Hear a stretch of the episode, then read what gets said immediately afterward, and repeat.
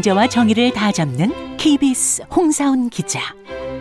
경제 정보를 이렇게 재미있게 알려드리는 프로그램은 홍사훈의 경제쇼 플러스뿐입니다. 네, 주말에는 경제와 정의를 따따블로 잡는 홍사훈의 경제쇼 플러스 시작하겠습니다. 지난 몇 개월 동안 정말 많이 들은 얘기가 인플레이션입니다. 뭐 내년에도 아마도 이 인플레이션 얘기 정말 많이 들으셔야 할 것 같은데 그래서 오늘 좀 원론에 입각해서 인플레이션의 모든 것에 대해서 좀 자세히 알아보도록 하겠습니다. 자, 박식함의 끝판왕, 어, 끝판왕입니다. 박정호 명지대 특임 교수 나오셨습니다. 안녕하세요. 예, 안녕하세요. 예, 그리고 요즘 뭐 거침없는 녀석들에서 맹활약하시면서 정말 그야말로 모든 이슈를 다 빨아들이고 계신 분입니다. 음. 이 블랙홀 경제쇼의 블랙홀 오윤혜 씨도 나오셨습니다. 네, 안녕하세요. 오윤혜입니다. 전 주말에만 나옵니다, 여러분. 너무 괴로워하시는 분들이 계시는 거예요. 아. 저 여자 왜 계속 나와? 저 주말에만 나옵니다. 계속 아니고요.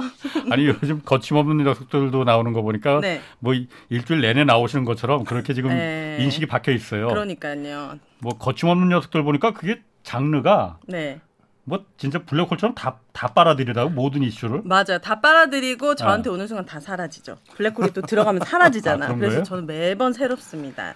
오늘 또 그냥 빨려드네 그냥. 네. 자, 자, 먼저 인플레이션 오늘 좀 아, 요즘 하여튼 인플레이션 이게 그 생각보다 굉장히 좀 강하다. 뭐 그래서 겁나는 얘기도 많고 좀 그러거든요. 이게 음. 네. 인플레이션이 우리한테도 좀 먼 얘기가 아니고 당장 이제 닥칠 얘기라서 네. 좀 자세히 좀 한번 좀 알아보겠습니다. 우리 박종호 교수님께 네. 쉽게 재밌게 설명을 해주시니까 네. 일단 인플레이션 뭐 많이들 들으셔서 이제 알, 아실 거예요. 물가가 오르는 거다라고 정도로 얘기 그, 이해하고 있는데 정확히 뭔지 좀 쉽게 좀 설명해 주시죠. 예, 물론 또 이 인플레이션이란 용어에 대해서 네. 수치적으로는 또 학자들마다 개념 규정이 조금씩 차이는 있습니다만 음. 통상적으로 많은 국가에서 어 이- 많은 국가의 중앙은행이 인플레이션을 관리하는 책임 기관으로 있습니다. 그렇죠. 왜냐하면 돈을 얼마나 많이 찍어내느냐가 물가 상승에 영향을 주는 거니까요. 예. 자, 그런데 현재 거의 대부분의 어, 그 경제적인 어떤 번성을 이루는 OECD 국가의 중앙은행들 같은 경우는 예. 평, 어, 연평균 물가 상승률을 2%를 기준으로 해서 예. 우리가 유지 관리하겠다라는 겁니다. 예. 네. 그런데 2%를 그럼 넘는 수준으로 일정 기간 동안 물가가 계속 오르기 시작한다면 예. 어 이거는 인플레이션이 생긴 거구나라고 예. 얘기할 수가 있겠죠. 음. 그러니까 2% 정도 물가 상승이 유지되는 건 우리가 인플레이션이 일어나고 있어요. 이렇게 얘기 안 하는 거예요. 음. 그- 그래서 우리는 물가 상승률 기준 2%를 가지고 인플레이션인지 아닌지 생각을 하면 되는 거죠. 인플레이션은 고유명사 같은 거예요? 용어? 일반 명사죠. 아, 일, 아, 일반 명사. 경제 물가가? 지속적으로 오르는 현상 이런 뜻을 어. 인플레이션이라고 부릅니다. 경제 용어. 예. 네. 그럼 반대쪽 용어도 있겠죠. 바로 디플레이션인데요. 이거는 물가가 지속적으로 떨어지는 현상입니다. 떨어지는 네. 거. 근데 이제 여기서도 많은 분들이 오해를 하는 게 있으시더라고요. 떨어지는 물가가 게 좋을 거 좋은 거예요. 그러니까요. 아니 물가 떨어지면 야 이거 대박 아니야. 야 이거 좋은 건데 왜 2%를 유지를 하고 앉아 있어. 네. 물가를 떨어뜨려야지. 네. 자, 근데 경제학자들은 물가가 오르는 인플레이션 현상보다 물가가 지속적으로 떨어지는 디플레이션 현상을 한 100배 정도 더 무서워합니다. 음. 어, 네. 왜요? 자, 일단 물가가 어느 정도 안정적으로 오르는 것은 경제가 더욱더 활발하게 전개되게 만드는 어떻게 보면 등더미는 촉매제 역할을 해요. 예. 음. 한번 이렇게 생각을 해보세요. 물가가 조금씩 오른대요. 네. 그러면 우리 오윤혜 씨는 뭔가 사고 싶은 물건이 있을 때 어떤 판단을 하게 되겠습니까? 빨리 사야겠죠. 그렇죠. 네. 그러니까 물가가 어느 정도 안정적으로 오르는 것은 야 어차피 우리 공장에서 저 원자재 써야 되는데 저 부품 써야 되는데 또 가격 오르기 전에 미리 발주 넣어 어차피 쓸 거 아니야 음. 이러다 보니까 소비가 일어나고 투자가 일어나고 음. 고용이 촉진되는 거죠. 예. 선순환이 계속. 그렇죠. 음. 물론 이런 선순환이 일어난 결과로 물가가 상승하기도 하고 그 물가가 상승하니까 다시 선순환이 더 계속 작동되는 형상이 있겠죠. 이게 일반적으로 물가가 안정적으로 상승했을 때 기대하는 효과예요. 그런데 반대로 디플레이션이 일어났다. 예. 물가가 앞으로 떨어질 것을 우리 모두 예측하고 있다. 아. 그러면 지금 이 옷을 살 걸 두 달 뒤에 사면 반값. 뭐네 달 뒤에 사면 반의 반값이래요. 안 사겠네요. 안 사죠. 어. 그러면 처음에는 일견 물가가 떨어지면 내 월급으로 실질적으로 내가 소비할 수 있는 걸 가처분, 실질 네. 가처분 소득이라고 하는데 네. 그 실질 가처분 소득이 크게 늘어나니까 그러니까. 좋은 거 아니겠나 이렇게 네. 생각을 하는데 방금 방금 말씀드렸던 그런 맥락에서의 일이 일어나면 어떻게 된다? 자, 기업 입장에서는 갑자기 우리가 말, 말 만들어서 팔려는 물건들이 안 팔려요. 예. 소비자들이 물가가 계속 떨어질 거라는 확신에 차면 지금 안 사거든요. 음. 그러면 어떻게 되느냐? 물건이 이제 슬슬 재고가 쌓이기 시작하죠. 예. 그러다 보면 기업들이 견디다 못해 결국 고용을 줄이고 그러면 어떻게 된다? 내 실질 가처분 소득이 늘어나는 게 아니라. 내 일자리가 아예 없어지는. 없어지는 거예요. 자, 그런데 이게 또 재밌어요. 지금 인류가 지폐를 발명하고 나서는 네. 항상 우리가 고민했던 문제는 어찌 보면 지폐 발견 전엔 고대부터 항상 인플레이션과 싸워왔어요. 어, 물가가 오르는. 네. 그러다 보니까 경제학자들은 인플레이션에 대응하는 여러 무기들, 이론들, 방법들을 많이 알아요. 음, 네. 그런데 이 디플레이션이 한번 일어나면 속, 어, 속칭 속수무책이. 음. 야 이걸 어떻게 원상복귀를 하는 거야? 일본이 지금 그런 상태죠. 그렇죠. 아 그래요? 지금 20년이 아니라 근 30년 가까이 이걸 다시 정상적으로 바꿀 수 있는 방법을 못 찾고 있는 거예요. 일본이요? 예. 어. 한만 아베가 그냥 아베노믹스라고 돈을 막 풀고 막좀 네. 물가 좀 올라라 올라라 그냥 고사를 지내도 네. 물가가 안 오르는 거야. 안 올라요. 어 진짜요? 네. 나 솔직히 그런데 그거 괜찮아 보이는데 물가가 안 오르면 아닙니다. 지금 네. 어, 일본이라는 워낙 큰 나라이다 보니까 저 정도 버티는 거지. 네. 사실 사이즈가 좀 작은 나라면 벌써 큰 사회적인 사단이 났죠. 어. 네. 음. 자, 그래서 일반적인 우리의 선입견과 달리 디플레이션을 모든 학자들은 훨씬 더 걱정을 많이 한다. 자, 그 다음에 하나가 더 있어요. 가끔 요즘 이 단어들이 언론에서도 많이 언급되고 있는데요. 네. 실제 뭐 일부 개도국이나 후진국에서는 이런 현상이 일어날 것으로 징조가 보입니다. 바로 뭐냐면 하이퍼 인플레이션이라는 어? 거예요. 예. 뭔가 센 거 같은데? 맞아요. 네. 인플레이션이 진짜 센 거를 하이퍼 인플레이션이라고 부르는데 네. 그럼 도대체 하이퍼 인플레이션은 얼마나 물가가 올라야 하이퍼라고 부르는 거냐? 음. 가장 통상적으로 저희가 하는 정의는 한 달에 한 달에 물가가 50%씩 오르면 돼요. 그럴 일이 있, 있음, 있을까요? 너무나도 많이 일어났고요. 진짜 작년에도 일어났고요. 올해도 일어나고 있습니다. 한 달에 50%요? 한 달에 50%씩이요. 어머. 우리가 아는 나라예요? 그다 아는 나라죠. 이름 들어보면 우리 다 아는 나라입니다. 아, 아, 우리나라에선 지금 일어나는 건 아니에요. 아, 우리나라는 공식적인 기록으로는 하이퍼 인플레이션이 집계된 적은 없는데요. 네. 하이퍼 인플레이션에 준하는 그런 물가 상승률은 우리 한국 전쟁 당시 6.25 때. 아. 그때는 뭐 생활 물가가 엄청 올랐겠죠. 아. 네. 음. 그때가 아마 비공식적으로 하이퍼. 음, 하이퍼 인플레이션이 아니었겠나. 음. 이따가도 그래서 그걸 자세히 말씀드릴 건데 네. 우리나라가 참 이게 뭐 운이 좋다고 해야 되나요? 비극 속에 그나마 건진 행운이라고 해야 될지 모르겠습니다만 네. 한국 전쟁 당시의 하이퍼 인플레이션이 지금 우리나라 경제가 여기까지 오는데 굉장히 큰 혜택을 준 게 하나 있어요. 뜻하지 오. 않게. 그것도 이따 말씀을 드리겠습니다. 네. 어. 자, 그런데 그 하이퍼 인플레이션 이제 네. 이게 이제 중요한데요. 예. 하이퍼 인플레이션이라는 현상은 뭐저 옛날에 우리 그 경제 이론이 발달하지 않았던 고대에서부터 지금까지를 훑어보면 언제 많이 창궐을 했냐면 가장 많이 창궐을 한 것은 쉽게 얘기해서 지폐가 발명되고 난 뒤부터 하이퍼 인플레이션이 생긴 거고요. 예. 그 다음에 가장 많이 하이퍼 인플레이션이 일어난 시기는 20세기입니다. 20세기. 예. 네. 그러니 무슨 이 경제 이론이 그 박학다식해지고 많은 것들이 체계화된다 하더라도 하이퍼 인플레이션으로 인한 여러 피해는 오히려 최근이에요. 음. 이걸 제가 도대체 어느 정도나 하이퍼 인플레이션이 심하게 일어나는지에 대해서 음. 대부분 감들을 잘 못 잡는 경우가 많으시더라고요. 예. 다 많아요. 네, 그래서 그 하이퍼 인플레이션의 수준을 좀 어, 말씀드리려고 제가 재미있는 통계를 가져왔는데요. 네.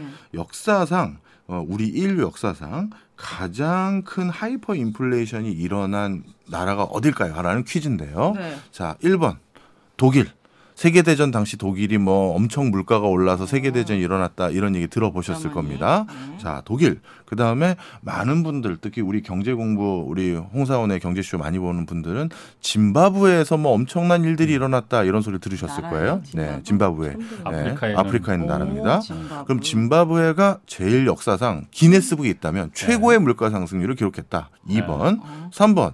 베네수엘라도 또 많이 얘기 어, 들으셨을 맞아. 거예요. 들어봤는데. 네. 그럼 베네수엘라가 또 이것도 힌트를 드릴게요. 재작년에 IMF에서 집계한 물가 상승률이 100만 퍼센트였어요.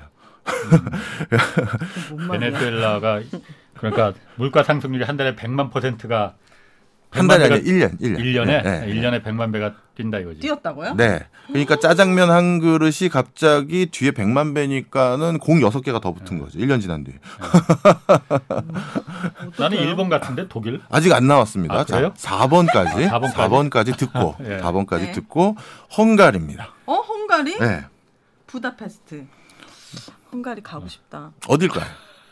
저는 일본, 독일 같아요. 아, 저도 솔직히 1번이라고 생각했는데 1번 하시니까 저는 어. 가고 싶은 헝가리로 하겠습니다. 예. 그냥 나랑 같이 갑시다. 아 싫어요. 아, 저 외길 인생. 자, 정답이 4번 헝가리입니다. 그래요? 네. 오. 역시 난 네. 찍는 것도 잘하나 봐. 헝가리는 예, 팽괴라는 독특한 화폐 단위를 썼었어요. 팽괴. 팽괴. 예, 팽괴. 발음이 뭐 그쪽은 안 또. 뉘앙스가 있지만 제가 그런 발음은 아, 모르고 네네. 팽괴. 팽괴. 그냥 네. 발음 순서 한국어로 바- 네네. 부르면 그렇게 되는데 음. 1946년 네. 7월 달에 기록된 헝가리의 인플레이션이 4 곱하기 10의 29승이에요. 계산 불가진 않은 알아요? 아는 것처럼 웃으시네요. 우와 엄청난 예. 거죠 지금. 하루 인플레이션이 얼마냐 하면 네. 200%였어요. 어, 그럼 아침 저녁으로 200 200배씩 어, 200배씩 오르는 거죠. 우와, 이, 왜 이런 일이 일어나는 거예요? 그 당시가 이제 세계 대전 이후 네. 이제 이 하이퍼 인플레이션에 대해서도 200 말씀을 배는 아니고 드릴 텐데 그러니까 두 배- 200, 이- 이- 두 배죠. 두 배씩. 200%. 아. 예. 자, 그래서 하이퍼 인플레이션이라는 게 대부분 언제 일어나냐 하면 바로 그 나라 정부의 수반 또는 그 나라 정부가 자체가 갑자기 돈이 필요해질 때죠. 예. 예. 급전이 필요한데 네. 막 아주. 달콤한 유혹. 예. 돈 찍어내면 되잖아. 네. 예. 그리고 나중에 어떻게 수습하자. 이 유혹을 정말 매번 역사가 알려주고 매번 깨지는데 한 20세기만 하더라도 10년 단위로 이 일들이 꼭 어디선가 터져요. 오. 돈을 찍어내고자 하는 유혹. 예. 이때도 2차 세계대전 이후 여러 가지 사회적인 어려움을 수습하기 위해서 돈이 필요할 거 아니겠습니까? 네. 요즘 전 세계가 방역하려고 돈 필요해. 음. 내수 경제 부양하려고 돈 필요해. 그리고 그동안 피해받았던 분들 자영업자. 보상하려고 음. 또 필요해. 지금 그래서 전 세계에서도 똑같은 일들이 일어 나기 시작했거든요. 어, 네. 돈을 그렇구나. 찍어내는 거예요, 일단. 네. 아니 경제 활동을 셧다운했는데 이익이 있어야 세금을 부과할 수 있잖아요. 음. 세금은 이익의 근거에 과세되는 거니까. 예. 내가 문 걸어 잠가서 이익이 없는데 그렇죠. 어디서 소득세, 법인세가 나오겠어요. 예. 음. 그러니 정부에서는 국민들에게 약속했던 거 또 지출해야 되는 내용들 이거를 할 수 있는 딱 하나의 달콤한 유혹 음. 돈을 찍어내자는 거죠. 그렇네. 그래서 글로벌 금융위기 때도요. 5대 중앙은행이라고 불리우는 뭐 미국, 영국, 일본 이런 데서 그 금융위기를 극복하기 위해서 소비, 투자 막 이렇게 늘리기 위해서 돈을 찍어서 공급했을 거 아니 겠습니까? 네. 그 당시가 어 중앙은행의 자산이 5대 중앙은행의 자산이 한 다섯 배 가까이 늘었다고 해요. 예. 중앙은행의 자산이 는 게 무슨 얘기냐면 네. 중앙은행은 발권력, 쉽게 얘기해서 돈을 찍을 수 있는 진짜 권한을 가진 유일한 기관이잖아요. 그렇죠. 네. 그러니까 돈을 찍으면 자산이 늘어나. 늘죠. 그러니까 네. 돈을 다섯 배 찍었다. 찍었다는 거예요. 아. 그 기간 동안. 어. 그런데 지금 코로나19 아직 끝나지도 않았는데 글로벌 금융위기 때보다 더 많이 찍어내고 있거든요. 예. 어. 그러다 보니까 이거 결국 어느 나라에서는 음. 지금 큰 사단이 조만간 나지 않겠느냐. 아, 좀 전에 말했던 음. 어, 펭괴 그 음. 뭐 이 4에 10에 29승 정도에 되는 네. 인플레이션까지는 아니더라도 음. 하이퍼 인플레이션이라고 부를 수 있는 한 달에 50% 이상 오르는 거는 충분히 가능하다라는 게 많은 학자들의 의견이고요. 음. 제가 하도 궁금해서 예. 4에 그 29승. 29승, 10에 29승은 화폐 단위가 어떻게 되나 어. 궁금했어요. 음. 저희가 뭐 억 단위 다음에 조, 조. 조 다음에 정. 경. 경, 정 다음에 해. 해, 아, 그래요? 해 다음에 뭐죠? 해. 달. 모르겠네. 해 무한- 다음에? 그 다음에 양이더라고요. 양이요? 양이에요. 저도 해까지는 알았어요. 솔직히 양이라는 단어는 아 그렇구나. 응. 그런데 이 4의 10의 29승이 응. 40 양이더라고요. 어, 뭐야. 40년. 이게 무슨 40년? 예, 이런 인플레이션이 일어난 게 20세기잖아요. 네. 그리고 이, 이 정도까지는 아니겠지만 또 일어날 가능성이 높다라는 거예요. 음. 항상 지도자들이 돈이 필요할 때 하던 일들이 돈을 찍어냈었기 때문에 네. 지금 또 코로나19가 그것을 우려하고 있는 상황이고요. 음. 자, 그런데 이제는 돈을 찍어내는 것 말고 새로운 어떤 방법을 또 찾고 있는 지도자들이 있어요. 그게 바로 뭐냐 하면 코인을 법정화폐로 하는 거죠. 아. 네. 이거는 좀 다른 방법이에요. 좀 더 이제 그 지도자들이 잔꾀를 굴린 거죠.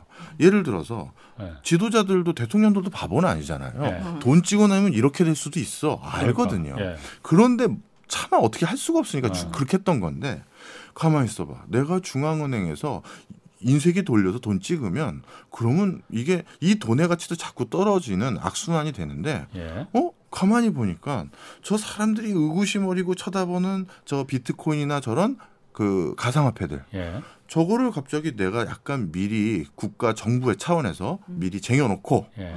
갑자기 어느 순간 자 비트코인을 우리는 법정화폐에 준하게 사용하겠습니다라고 하는 순간 그거는 그 가치가 어떻게 되겠어요? 엄청 뛰죠. 올라가죠. 올라가는 거죠 오히려. 네.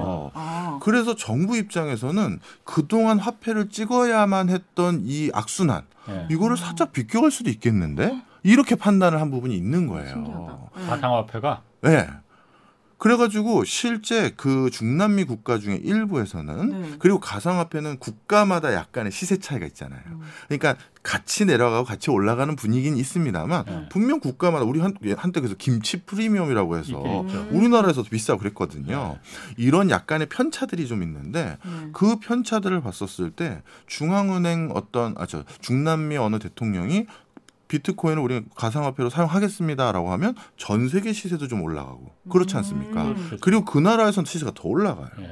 그러면 사전에 본인들이 그걸 가지고 뭔가 자산 형태를 암호화폐로 쟁여놨다면 그 정책을 발표하는 순간 재산적 가치가 더 어, 올라가네. 늘어나는 거예요. 그러니까 이거는 가, 그동안 이제 하이퍼 인플레이션으로 인한 문제를 피하는 약간의 잔꾀를 그렇게 생각한 대통령도 있어 보인다라는 어, 겁니다. 신기하다. 아, 그럼 그, 그 아니 넘어가지 마시고 네. 어. 그게 지금 가상화폐 한 게 지금 중남미 엘살바도르 아니에요? 엘살바도르도 그렇고요. 엘- 어, 그다음에 그럼 그 나라들 같은 경우에는 이게 그 정부가 아니면 그 집권자가 가상화폐를 일단 충분히 축적을 시켜놓은 다음에 이걸 갖다 자산 가치를 올리기 위해서 자 우리는 이제 그 이 비트코인 이거 법정화폐로 씁니다 하고 선언을 했다 어. 이렇게 보신다는 거예요? 그러게 충분히 가능한 게요. 네. 엘살바도르는 원래도 예. 자체적으로 이제 화폐를 찍어서 그 자체 화폐를 가지고 있지 않았어요. 그러니까 아, 쉽게 그렇죠. 얘기해서 네. 네. 달러인가? 네, 맞아요. 달러로 아. 했었어. 아이티나 엘살바도르처럼 너무 작은 나라들 있죠. 네. 이런 작은 나라들은 사실 자체 화폐를 가지고 있는 게 더 큰 문제가 돼요. 예. 왜냐하면 아주 소규모로 예를 들어서 야, 이 올해는 우리 화폐 한 5만 장 더 찍자라고 하는 게 진짜 인플레이션을 일으켜 버리거든요. 아. 워낙 사이즈가 작으니까. 네. 그러다 보니까 자체 화폐를 가지는 게 오히려 경제에 큰 교란 요인이 돼 버려요. 음. 그 동네에서 약간 돈 꽤나 버는 어떤 부자가 어, 정부에서 찍은 화폐를 내가 막 쟁여놓기 시작해요. 예. 그러면 갑자기 또 어떻게 된다? 화폐 가치가 뛰어요. 어. 그러다가 그 사람이 갑자기 쑥 풀어버리면 그 찰나에 음. 또 이익을 생길 수가 있거든요. 예. 이, 이게 인구가 어느 정도면 그 정도 컨트롤 이게 가능한 거예요? 500만 명 이하인 500만 국가들은 명. 사실 자체 화폐를 안 갖는 게 더 나아요. 아. 자, 그런데 어떤 일들이 있었느냐? 갑자기 엘살바도르나 베네수엘라를 비롯해서 중남미의 많은 국가들은 그래서 실질적으로 달러를 많이 썼는데 예. 미국이 달러를 이쪽으로 방출을 잘 안 하는 금융 제재라든가 여러 가지 허들들이 생겨버린 네. 거예요. 그러니까 화폐 자체가 유통도 안 되니 화폐 가치가 천정부도 이제 뛴 것도 있고 반대로 베네수엘라 같은 경우는 자체 화폐를 가지고 있어서 찍어보고 뭐 이런 방법도 해봤더니 이거는 더 큰 문제가 될 것 같으니 그러니까 엘살바도르도 야 그러면 달러도 구하기 힘드니 자체 화폐를 찍자라고 했다간 베네수엘라처럼 되게 뻔하거든요. 네. 그러면 달러 못 구하고 방법은 하나죠. 거기에 준하는 다른 화폐를 인정받고 음. 야 그거는 인정하는 순간 가치가 더 올라가니 올라간 그 비트코인을 팔아서 달러 사도 되겠네 이렇게 아. 되는 거죠. 네. 음. 어, 그러면 엘살바도르는 지금 비트코인을 법정 화폐로 쓰고 있습니다. 아 그러면 내가 오늘 집 사기로 했는데 비트코인이 만약 내일 올라. 네. 그러면 그그 오른 가격에 또 지불해야 되고 막 이렇게 유동성이 심한데 그런 게 가능한가요? 그게 또 참 재밌어요. 그러니까 이게 우리나라랑 중남미 국가들이 체감하는 인플레이션에 대한 감도가 달라요. 예를 들어서 네. 요즘 우리 생, 어, 2% 넘고 소비자 물가 상승률이 뭐 이러다가 뭐 미국 같은 경우 이제 6% 7%와 이게 뭐야 이렇게 놀라잖아요. 네. 예. 그런데 제가 아르헨티나 중앙은행에 저, 어, 그 근무하고 계신 분하고 인터뷰를 할 기회가 있었었는데 아, 네. 아르헨티나. 근데 그 어. 아르헨티나 중앙은행에 그러니까 아르헨티나에서 그 우리로 따지면 경제 수석까지 하셨던 오. 분이세요. 네. 근데 그분이 갑자기 그러시는 거예요.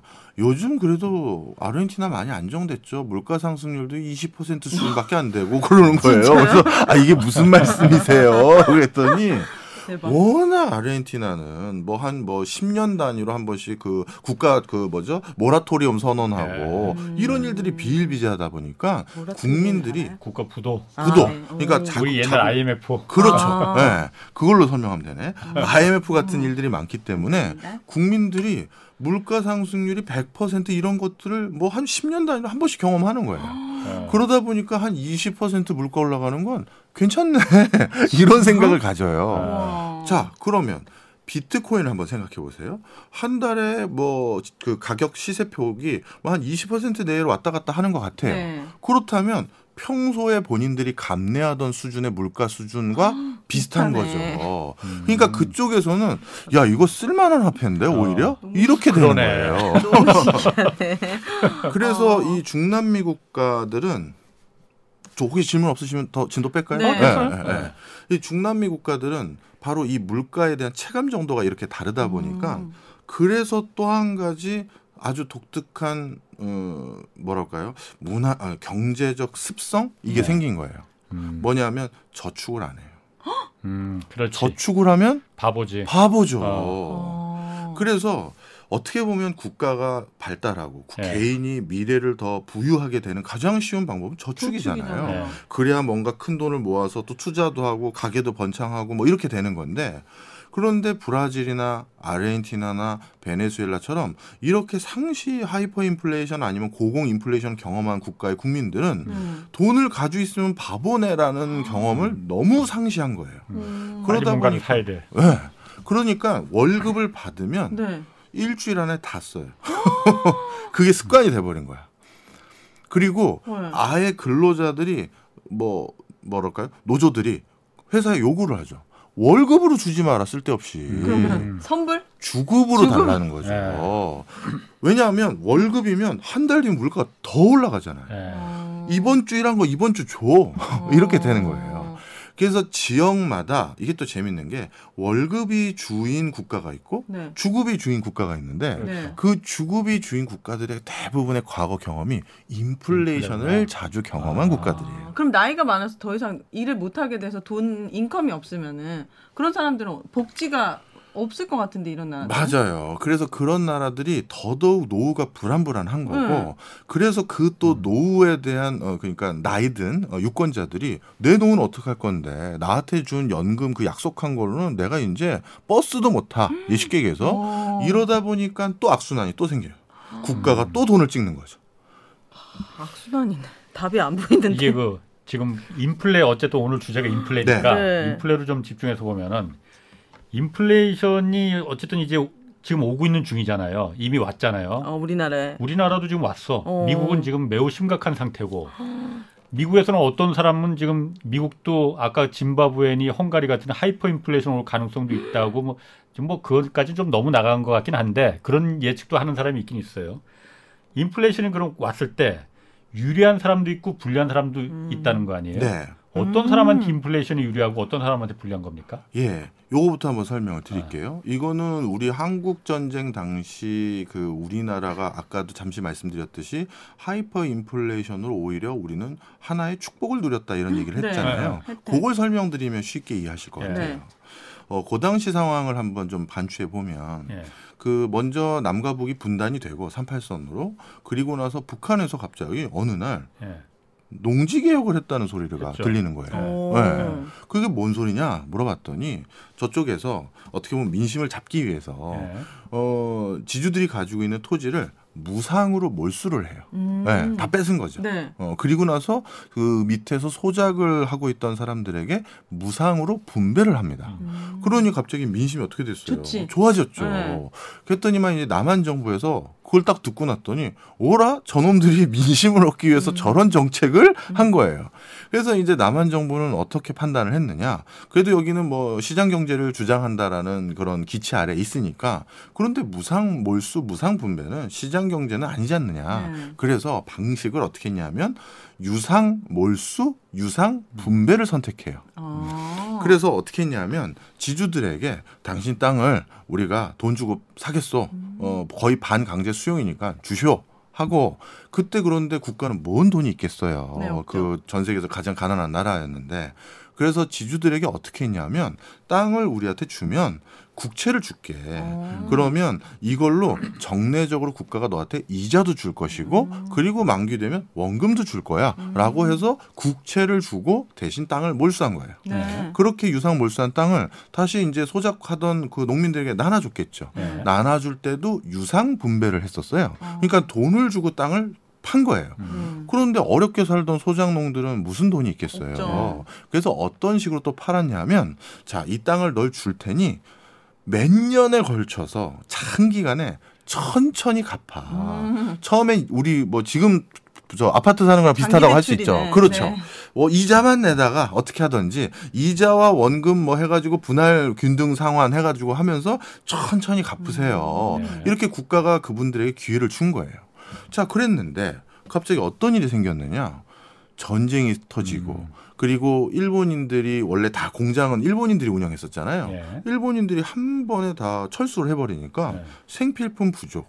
게다가 전쟁통까지 생기니 어떻게 됐다? 물 물건이 더더욱 부족하니 그렇죠. 네. 물가가 진짜. 하이퍼 인플레이션이 된 거예요. 네. 그러다 보니까 어떻게 됐다? 하이퍼 인플레이션이 되면 뭐의 가격이 뛴다? 물가가 물가. 뛰고 네. 돈의 가치는 어떻게 된다? 떨어져. 떨어졌죠. 그런데 좀 전에 음. 땅을 주고 돈을 받은 사람은 누구예요? 나라. 소정 지주들. 아, 지주. 지주들. 지주들은 그러면 돈을 받았는데 네. 그 돈의 가치는 어떻게 된다? 폭락됐죠. 점점 떨어지고 네. 네. 그 땅을 받은 소작농들은 땅의 가치가 올라가. 올라간 거죠. 음. 그래서 그 당시 48년부터 53년도까지 연도별로 차이는 좀 다른데요. 네. 네. 연간 물가 상승률이 전부 100%가 넘었고 52년인가는 400%였어요. 음. 그럼 첫 해에 100%면 물가 두 배 올랐고 네. 두 번째 똑같이 100%면 다시 또 곱하기 2해야 되니까 네 배 오른 거고. 네. 그 다음에 세 번째 해 400% 올랐으니까 4배 곱하기 4배 한 거니까 16배 오른 거예요. 그럼 아주 단순하게 말하면 내가 국가로부터 분양받은 땅이 1억 원짜리였는데 음. 그러니까 나는 1억을 갚기로 했는데 4년 지냈더니 이 땅값이 16. 16억이 된 거예요. 어. 그런데 지주들은 그 1억짜리 땅을 주고 1억 현금을 받은 거잖아요. 그 네. 채권을. 예. 그런데 이거는 그대로 1억이니 음. 어떻게 돼버렸다? 바로 해방 이후 우리가 의도한 건 아니지만 인플레이션 때문에 양극화가 해소돼 버린 거예요. 예. 아. 이게 아주 독특한 또 환경을 조성했어요. 아까 제가 중남미 국가를 왜 얘기했냐면 중남미 국가는 아까 인플레이션 때문에 저축도 안 한다고 말씀드렸고 그리고 이 높은 인플레이션 때문에 이미 실물 자산을 너무 많이 가지고 있는 어떻게 보면 영주 계급들 특히 중남미 국가는 2차 세계 대전이라는 전 세계적인 휘마에서 벗어난 동네였잖아요. 어. 거기는 아무 일이 없었거든요. 네. 그러다 보니까 쉽게 얘기해서 세상이 뒤집히는 일이 안 생겼죠. 아. 그러니까 옛날부터 대대손손 지주 계급은 계속 계속 지주 계급인 거예요. 음. 그래서 중남미 국가의 빈부격차는 얼마나 심합니까? 그렇죠. 엄청 네. 커요. 그러다 음. 보니 국민들이 어떤 상황이 돼버렸냐면 음. 저희는 이런 표현을 쓰는데 제가 아주 존경하는 예전에 저희 그 제가 예전에 재직했던 네. 연구원의 원장님이 이런 표현을 알려주셨어요. 예. 경제하려는 의지, 예. 경제하려. 경제하려는 의지가 상실돼 버렸다는 거예요. 아. 아. 내 당대에 저 지주 계급을 따라잡는 건 불가능하구나. 음. 아, 그럼 뭐난뭐 체념 아니면 다른 방법을 생각하는 거죠. 뭐, 뭐 마약 조직을 음. 만다든가 뭐좀 네. 다른 방법을 생각하는 거예요. 네. 아니면 공잘 차가지고 세계적인 축구 스타가 되던가. 왜냐하면 공부하는 것도 돈 든단 말이에요. 네. 아. 자, 그래서 그 나라는 경제하려는 의지가 많이 퇴색됐다는 거예요. 음. 근데 우리 한국은 어떻게 됐느냐? 네. 이거는 뭐 어디 통신계로 확인할 수는 없어요. 네. 근데 생각을 해보세요. 우리가 100m 달리기를 할 때 내 친구는 저 10m 앞에서 뛰고 난 뒤에서 떠요. 뛰어요. 네. 그럼 뛸만 납니까? 아, 나요. 뛸만 나요? 어, 잘안 하시나 보다. 어, 운동신경이 좀 있으시구나. 아, 안 이겨도 상관없기 아, 때문에. 아, 아. 네네. 통상적으로는 이제 뛰고 싶지 않으시죠. 네, 네. 그런데 한국은 어떻게 됐느냐? 아까 지주 계급의 자산 가치와 네. 소작농 하던 사람들의 자산 가치의 이 불균형이 하이퍼 인플레이션에 가까운 이 인플레이션으로 비등비등해졌단 말이에요. 네. 비등까지는 아니더라도 격차가 좁혀진 음. 거죠. 그러다 보니 야 나라고 평생 이렇게 살 법 있어? 음. 야 나는 이렇다더라도 내 아들은 다를 수 있을 것 같은데 해볼만하지. 해볼만 하자. 네. 그러면 아빠랑 큰 아들 아니면 둘째 아들은 여기서 농사 지을 테니 넌 공부해가지고 어, 공부해. 어 서울에 가서 이런 네. 이제 문화가 생겼다는 거예요. 음. 저는 그래서 아주 독특하게 조금 과하게 네. 표현하자면 그 당시 인플레이션 덕분에 음. 한국에서 한번 해보자라는 네. 이런 정신이 생기는데도 좀 귀한 거 아니겠느냐 음. 이런 생각도 가져봐요. 근데 지금. 말씀하신 건 그러면은 그 당시 어쨌든 이, 그 전쟁으로 인한 하이퍼 인플레이션이 발생해서 그게 한국의 부의 재분배, 빈부 격차를 해소한 거는 그 전에 어쨌든 농지개혁, 그 조봉암 선생이 이제 농지개혁을 한 거잖아요. 그게 네. 사실 이승만 정권에서 가장 잘한 일이라고 그렇게 뭐 평가받죠. 저는 그렇게 생각하고 있어요. 예, 예. 그게 오히려 그러니까 그 뭐라고 해야 되나 뜻하지 않은 뜻하지 않은 행운. 어, 네. 어 뜻하지 않은 그래서 한국 전쟁이 또 바로 또 일어나서 하이퍼 인플레이션이 나서 그렇죠. 네. 그래서 이제 부의 어쨌든 그 재분배가. 재분배가 일어났다. 음. 그참 역사는 참 진짜 그래서 그래서 우리나라가 그 남미처럼 그런 이거는 해도 안 돼. 네. 그런 그 패배 의식에 빠지지 않고 네. 하면 할 수 있어라는 게 그렇죠. 어. 그러면은 자산을 갖고 있는 사람한테 인플레이션 유리한 건가요? 뭐 그렇습니다. 집이나 뭐 비트코인이나 야, 드디어 이제 빨리 캐, 캐치하신 거예요. 중, 중남미 그 국민들은 그래서 어떻게든 돈을 안 갖고 월급 빨리 쓰고 음. 그 우리 한국 전쟁 당시에는 현금 아니고 땅이라든가 뭔가 실물 자산을 가지고 있는 사람들이 재산 가치가 더 올라가고 이렇게 되는 거죠. 그러니까 쉽게 얘기해서 물가가 오르면 우리 오은혜 선생님은 윤혜. 어, 아, 오윤혜 선생님은 예, 어, 1억짜리 그 아파트를 저에게 1억을 빌려서 사셨어요. 음. 근데 물가가 올라서 이 1억짜리 아파트가 1년 뒤에 2억이 됐어요. 그러면 저한테 어떻게 하면 됩니까? 어, 그때 1억 잘 썼어 하고 2억짜리 아파트 팔아서 1억 갚고 1억 가져오셔도 되잖아요. 네. 그러니 인플레이션이 유발될 때는 이렇게 실물 자산을 많이 가지고 있는 게 재산의 유실을 줄이는 방법이 금 유일하죠. 같은 것도 포함해요? 당연히 포함됩니다. 아. 그리고 인플레이션일 때는 의외로 달러도 나쁘지 않아요. 어, 특히 개도국에서는 그 인플레이션이라는 건 자국 화폐 대비 물가가 오르는 네. 거거든요. 그러면 자국 화폐가 급격히 떨어졌다는 건 상대적으로 달러 가치는 유지되고 있을 가능성이 있거든요. 예. 음. 저 그럼 그 지금 말씀하신 게 인플레이션이 어쨌든 간에 오려면은 오는 이유는 아까 같이 이제 그 전쟁이 나서 물건을 만들지 못하고 네. 또는 아까 화폐를? 헝가리처럼 네. 화폐를 막 정부가 필요해서 막 찍어내니까 예. 화폐 가치가 떨어져서 그 인플레가 오는 거라고 하셨잖아요. 네. 또 좀 있는데 같이 얘기를 좀 드릴까요? 그러니까 네. 지금 현재 나오는 인플레는 그럼 왜 인플레가 지금 이렇게 걱정스럽다고 지금 막 할 정도로 인플레가 오는 거예요? 중요한 말씀을 하셨어요. 지금 그 얘기를 마침 하려고 했었어요. 어, 둘이 통했습니다. 오늘 사실 제가 또 경제쇼 플러스에 온 이유가 바로 그 말씀을 드리려고 네. 하는 거예요.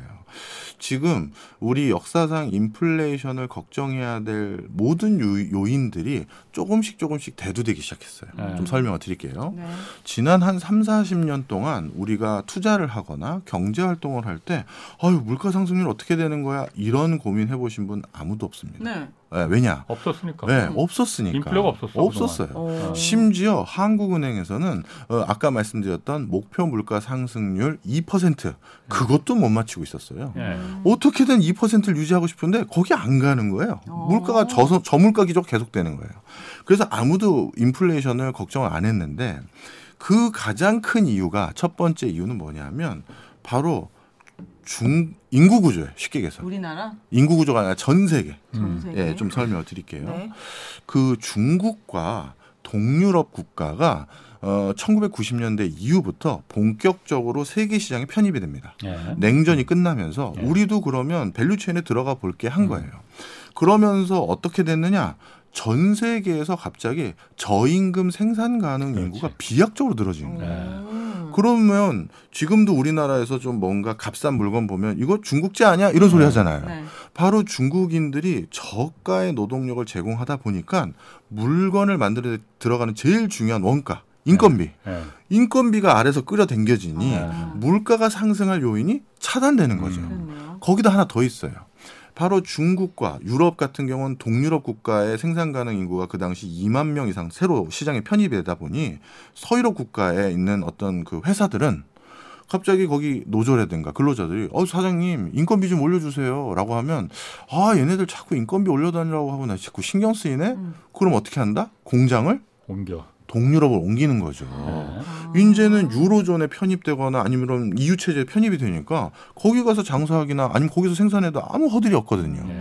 그러니 유럽 국가는 동유럽으로, 우리 한국이나 일본이나 이 아시아 국가는 중국으로. 예. 그러니 어떻게 됐다? 원래 다른 국가, 중국과 동유럽 국가 말고 나머지 국가의 근로자들의 임금 교섭력이 음. 떨어지는. 거죠. 예. 떨어지죠. 그러니 예전에 냉전 시대 때 그 근로자들이 가지고 있었던 그래도 어 사장님 나뭐 안 되면 당신도 일 못 하잖아. 예. 이런 떵떵거리는 그 모습이 줄어드는 거예요. 예. 음. 그러다 보니까 전 세계적으로 물가가 낮아지는 게 그동안 계속되는 가장 큰 원인이 여기 있었어요. 인구 구조적인 면에서. 네. 근데 이제 어떻게 돼가고 있느냐? 이게 바뀌어가기 시작해요. 네. 코로나 언저리. 맞아요. 예전에 베이비 부머 세대들 계속 생산 가능 인구로 쏟아지고 그러니까 내 면접 보러 가면 경쟁자가 자꾸 늘어나는 거죠 옆에 네. 베이비 부머 세대가 또 저 20세 넘고 20세 또 넘고 하니까 근데 그분들이 은퇴를 본격적으로 하기 시작했고 예. 그런데 저출산으로 새로 생산 가능 인구로 올라오는 숫자는 옛날 같지 않고 네, 줄어들었죠. 거기다가 이 코로나 19로 전 세계적으로 대두되고 있는 게 뭐예요? 보호무역주의예요. 음. 그리고 다시 미중 간의 갈등이에요. 예. 이제 중, 미국이 어떻게 합니까? 아주 쉽게 설명드리면 중국 공장에서 생산하는 물건은 미국에 수출되기가 쉽지 않게 만들었잖아요. 관세니 뭐니 허들 만들어서. 예. 그래서 한때 중국 엑소더스라고 해서 공장 빼서 베트남으로 가는 나라들 뭐 대만으로 오고 뭐 아니면 다시 미국 본토로 가고 뭐 그런 거 있었지 않습니까? 예. 자, 그럼 어떻게 되느냐? 그 동유럽과 중국이 세계 시장에 편입돼서 임금 교섭력이 떨어지는 그게 아니라 이제 그걸 또 다시 옛날처럼 못 이용하게 되고 그 다음에 생산 가능 인구는 슬슬 줄어들게 되고 네. 그러면 물가를 안정시켰던 요인 중에 가장 큰 인건비 하방 요인이 사라지는 거예요. 음. 거기다 하나 더 있습니다. 지금 그러면 막 청년들 청년들이 이제 일하러 이제 다시 노동시장에 편입될 거 아니겠습니까? 네. 근데 이 친구들의 입장은 우리랑 또 사뭇 달라져요. 뭐냐? 저만 하더라도 제가 벌어가지고 제가 벌어서 낸 세금으로 지금 저보다 더위 세대인 기성세대 분들, 더 기성세대 분들을 부양하는, 예, 제가 부양해야 될 인구가 아마 저 때는 저 한 사람당 뭐 1.5명, 2명 이렇게 됐을 거예요. 예.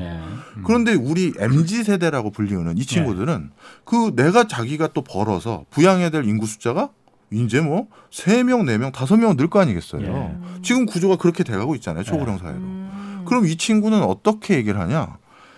아니, 내가 월급 받았는데 우리 선배들보다 뭐 복지니 노인 부양이니 이런 것 때문에 국가에서 세금을 더 많이 가져가더라. 예.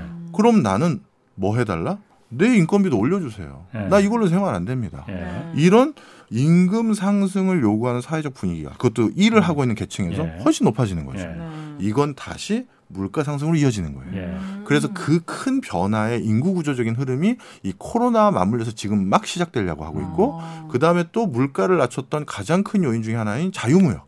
이게 다시 보호무역주의가 좀 들어서면서 예. 조금씩 불편해지기 시작했다라는 거. 예. 그다음 세 번째가 있습니다. 지금 사실 물건 가격을 싸게 만드는 제일 중요한 원동력은 뭘 것 같으세요? 인건비보다 더 중요한데? 원가. 원가예요. 그러니까 제품의 요 제품 요거 마이크를 만들어. 요 마이크 석유. 가격 석유, 원자재 원자재 그것도 있고요. 또 전기료죠. 어. 전기료. 전기료 가 제일 비싸죠. 왜냐하면 요즘 공장에서 누가 이제 다 앉아가지고 이거 하고 있어요. 기계가 짝짝하죠. 아, 예. 전기. 자 그런데 인류 역사상 최초로 네. 자발적으로 전기료를 인상하는 거를 국가들이 선택하기 시작했어요. 음. 신재생 에너지. 예. 지구 지키자라는 거죠. 예. 지난 3, 40년 동안 모든 국가는 이 화석 연료를 예. 기반으로 어떻게 하면 더 전기를 싸게 공급할까를 고민해서 이 생태계를 최적화시켜 왔어요. 그 네. 국가마다 나름대로. 음.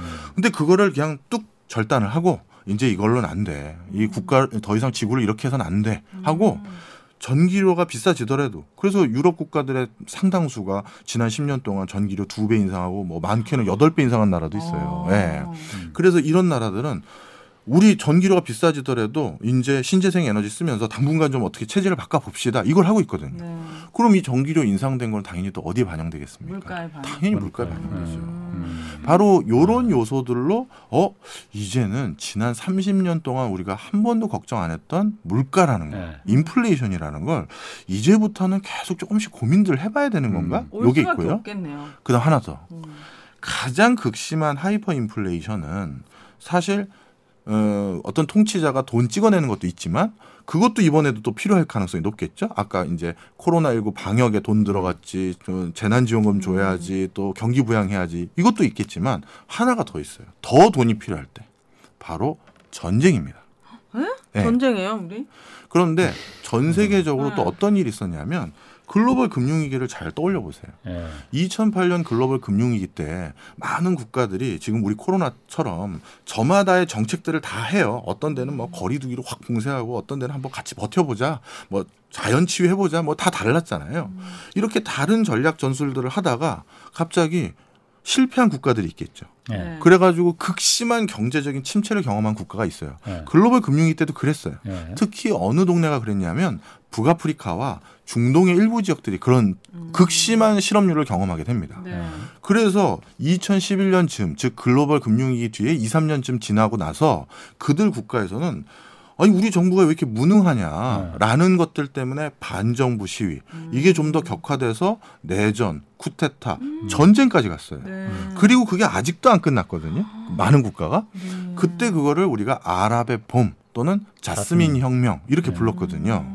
자, 바로 경제적 불확실성, 경제적 위기는 어느 동네에선 정치적 위기로 당연히 바뀌어 버려요. 네. 그런데 코로나 19 이렇게 길어질지 몰랐거든요. 맞아요. 그리고 아직 아직 터널의 반이라도 왔는지도 잘 모르겠어요. 이뭐 끝날 쯤 되면 오미크론이 안 또. 나오고 네. 그 다음 그리스 문자 또 뭡니까? 음. 하여튼 다들 그거 걱정하고 있잖아요. 네. 네.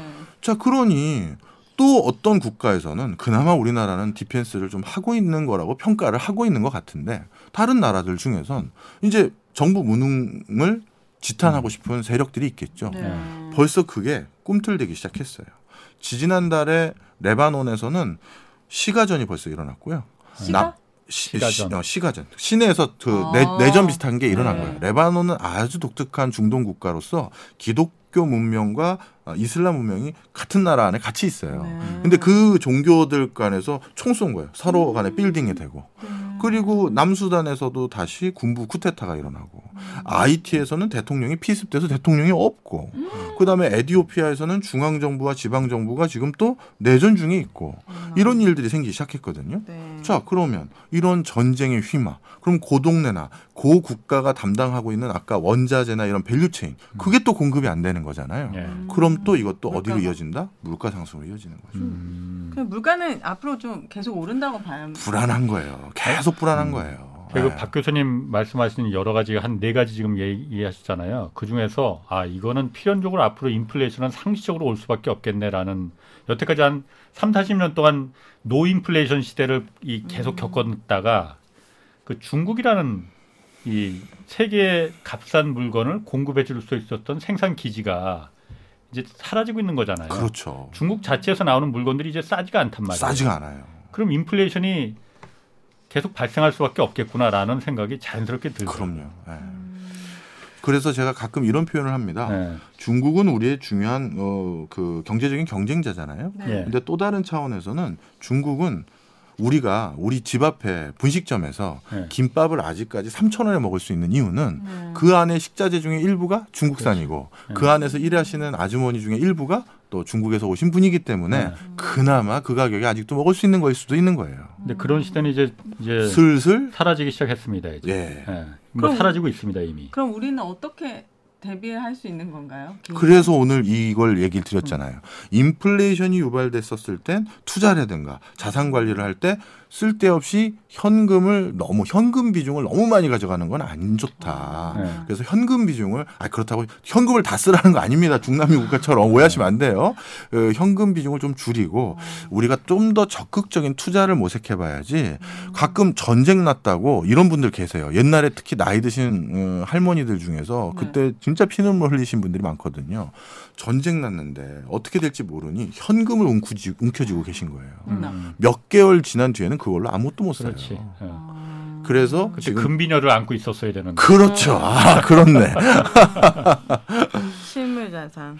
자 그런데 이런 그 이렇게 좀 그 그 뭐 음모론이라고 할까 이런 생각도 하- 분석 내놓으시는 분이 있어요. 네. 그러니까 어쨌든 코로나 지금 겪으면서 몇 년 동안 지난 2년 동안 겪으면서 각국 정부들이 돈을 엄청나게 풀었잖아요. 미국도 미국도 아마 미국 정부도 얼마나 풀었는지도 자세히 자세히 보지 못할 것 같아. 그렇겠네요, 진짜. 예. 그러다 보니까 아, 국가 부채가 워낙 높아졌잖아요. 예. 국가 부채가 정말 굉장히 높아졌거든요. 그러다 보니까 이걸 갖다가 국가가 일종의 꼼수로 국가 부채를 줄이는 방법으로 인플레이션을 오히려 방관하고 있는 거 아니냐 그런 시각도 있거든요. 그건 왜 왜 그 인플레이션을 인플레이션 유발되면 국가 부채가 무슨 관계가 있다고 왜 그런 그 분석들을 내놓는 거죠? 네, 아주 중요한 말씀 하셨습니다. 예를 들어서 국가가 예를 들어서 오윤혜 씨에게 돈을 빌렸잖아요. 네. 그러면 이제 돈을 갚아야 되는데 지금 예를 들어서 돈을 빌릴 때는 1억을 빌렸어요. 그럼 그 1억에 대한 가치라는 걸 우리는 뭘로 판단하냐면 이 1억으로 뭘 살 수 있느냐를 바탕으로 1억의 가치를 측정하잖아요. 네. 그런데 갚을 쯤에 하이퍼 인플레이션이 생긴 거야. 음. 네. 그러고 1억을 갚는다는 건 실질적으로 예전엔 1억으로 아파트를 살 수 있었었는데 예. 이제 그 사이에 인플레이션이 올라서 이 1억을 갚을 즈음에는 아파트를 살 수 있는 정도의 구매력을 가진 돈이 아니라면 예. 국가 입장에서는 훨씬 더 부채를 갚는 데 투여한 지출이 줄어드는 거잖아요. 음. 뭔 소리인지 이해하셨어요? 자, 설명을 드릴게요. 네. 좀 어려워졌군요. 다시. 네. 그 1억을 빌렸습니다. 네. 어. 어, 1억을 빌려서 국가가 땅을 샀어요. 네. 뭐 산업단지 조성하겠다고. 네. 그래서 1억을 빌려서 땅을 샀는데 그 1억을 갚는 방법으로 어떻게든 국가가 근검 절약하고 돈 아껴 쓴 다음에 또 화폐를 발행을 안 하고 예. 아낀 다음에 1억을 갚으면 이 땅의 가치와 그 1억의 가치는 그대로 똑같이 되겠죠. 네. 근데 국가가 갑자기 꼼수가 생각난 거예요. 예. 야, 화폐를 찍자. 아. 그래서 이제 국가 전체 그 화폐가 2억 원이 됐어. 예. 네. 그리고 1억을 줬어요. 어. 그럼 이 화폐 가치는 당연히 떨어지고 어. 상대적으로 이 땅 가격이 올라가- 올라가겠죠. 음. 그래서 국가가 꼼수로 어. 부채 비- 부, 갚는 비- 부담을 줄이기 위해서 인플레이션을 조장하는 거 아니냐 이렇게 얘기하는 분도 계세요. 네. 근데 제가 아까도 말씀드렸듯이 그 중남미 국가의 대통령이 진짜 국민들이 걱정돼서 어떻게든 원활한 경제 활동을 통하기 위해서 비트코인을 법정 화폐로 사용했는 그런 선한 마음이었는지도 모르죠. 네. 제가 그분을 폄하하려는 건 절대 아니고 항상 국가 지도자들은 그 달콤한 유혹이 있다라는 거예요. 찍어내. 찍어내고 싶은. 어. 네. 그리고 뭔가 나 내가 빚이 있는데 빚을 아주 싸게 갚을 수 있는 방법들이 꽤 있거든요. 네. 아까 비트코인도 마찬가지고. 음. 그래서 그런 유혹들이 100% 없다고는 말할 수 없다. 아. 그렇겠네. 네. 저는 그럴 수 국가 입장에서는 네. 그럴 수도 있겠네. 그럴 수도 있다는 거죠. 아니 그러면은 네. 인플레이션이라는 게 어쨌든 화폐가 유발하는 현상이잖아요. 화폐 네. 가치가 오르느냐 내리느냐 떨어지니까 는 인플레이션이 나오는 거잖아요. 맞습니다. 그러면은 네. 미국 같은 경우에 뭐 미국 달러가 가장 그 기축 통화니까 옛날에는 이게 막 찍어낼 수 없었잖아요. 네. 그, 그 1970년 그 닉슨 대통령 이전에는 금을 미국 정부가 보유하는 만큼 연방준비제도가 보유하는 만큼만 달러를 돈을 찍어낼 수 있었잖아요. 네. 뭐 금태환 시대라고 하잖아요. 네. 그때는 그러면 인플레이션이라는 게 구조적으로 발생할 수가 없었겠네요. 그러면은 아, 정말 또 날카로운 지적을 해 주셨어요. 그러니까 나 오늘 이, 왜 이렇게 날카롭지? 엄청 날카롭네. 되겠네.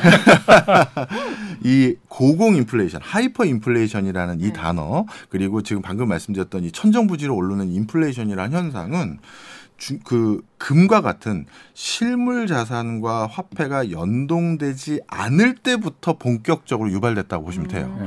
예. 그러니까 예전에 아주 예전 얘기를 비유를 들면 금화나 은화를 썼을 때 있잖아요. 네. 그때는 하이퍼 인플레이션이라는 건 원천적으로 불가능했습니다. 음. 왜냐하면 음. 그 금화는 그 금이라는 실질 가치를 가지고 있잖아요. 네. 예. 그러니까 이 가치가 갑자기 두세 배씩, 열 배씩 뛸 수가 없죠. 예.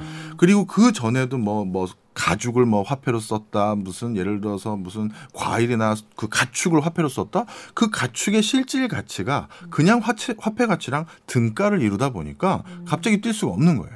그러면 방금 말씀하셨던 그 물가가 이렇게 막 천정부지로 막 뛰는 거는 언제부터냐면 인류가 처음으로 그냥 어느 종이를 하나 얻어다가 자기네 옛날 대통령 사진을 그려 넣어요.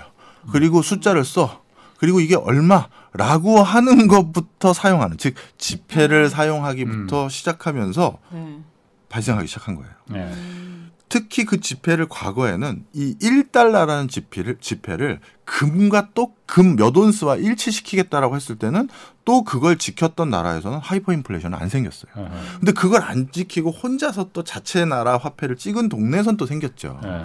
그래서 왜 금과 달러를 이렇게 등가를 만들었냐면 그 세계 대전이 왜 일어났느냐 독일의 하이퍼 인플레이션 때문에 그렇죠. 그런 것들을 최대한 일어나지 못하게 만들려는 이유였었는데 예. 그때는 그래서 그걸 지켰던 시기에는 하이퍼 인플레이션은 안 일어났었고요. 예. 대신 이런 경우는 있어요. 아주 특이하게.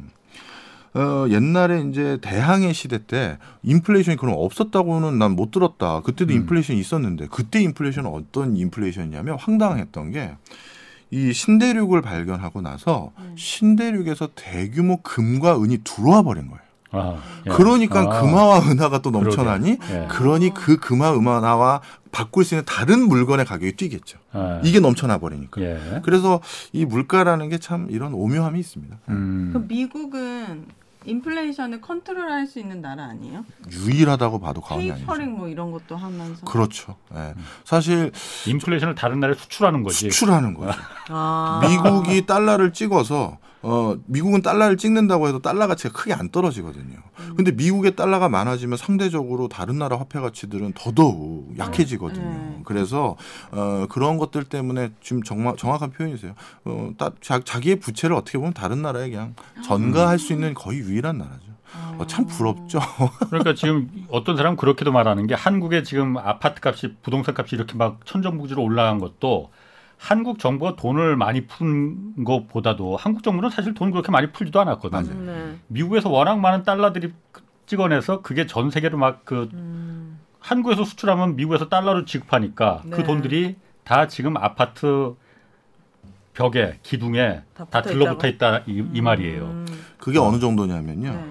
미국 중앙은행에서 인쇄한 달러 있지 않습니까? 종이 찍어낸 거. 네. 그 달러의 한 40%가 미국 밖에서 사용돼요. 그러니까 미국 그 달러는 전 세계인의 화폐인 거거든요. 네. 그거를 찍어가지고 뿌려대니 음. 당연히 다른 나라에서도 야 이거 뭐 실물 자산 좀 사야겠는데 음. 좀 경제 총명함이 있는 분들은 뭐 방금 그 얘기 해주신 거죠. 네. 음. 자 그럼 마무리 좀 해야 될 것 같아요. 네. 그래서 아, 네. 어, 오늘 그래. 그래서 인플레이션 여러 가지 좀 그, 아, 들어봤는데 깨알 퀴즈 하나 가져왔는데 이거 너무 네. 재밌어요. 어, 이거만 그- 하고 마무리할게요. 네, 어, 그거로 마무리하시죠. 네, 오늘 너무 인플레이션을 무겁게 가른 것 같아서 어, 네, 이거 좀- 보다가 논문 살펴보다 너무 재밌어서 네. 기네스북으로 단일 화폐 인쇄된 네. 하나의 입- 인쇄된 화폐로 가장 고액권 도대체 얼마나 비싼 고액권을 어느 나라가 하이퍼 인플레이션을 경험해서 아. 그걸 찍어낼 수밖에 없었을까? 네. 우리나라는 지금 제일 고액권이 5만 5만 원권이죠. 네. 천만 원. 업, 어, 억이라고요? 업, 업. 아, 아. 업이 천만 원보다 더. 네. 1조 원 뭐 이 정도 되는 거 아니에요? 혹시? 1조 원, 네. 업. 이- 일량 일량. 아까 일량, 양, 아니야. 아니야, 아니야. 자, 독일이었고요. 네. 마르크인데 100조 마르크가 있습니다. 100조 대단하다. 아 무섭다. 자, 인플레이션 알겠습니다. 조심하십시오. 네. 네. 자 오늘 여기까지 하겠습니다. 두 분 박정호 명지대 특임 교수 그리고 오윤혜 씨 두 분 고맙습니다. 감사합니다. 자 홍사원의 경제쇼 플러스는 오늘 여기서 마치겠습니다. 고맙습니다.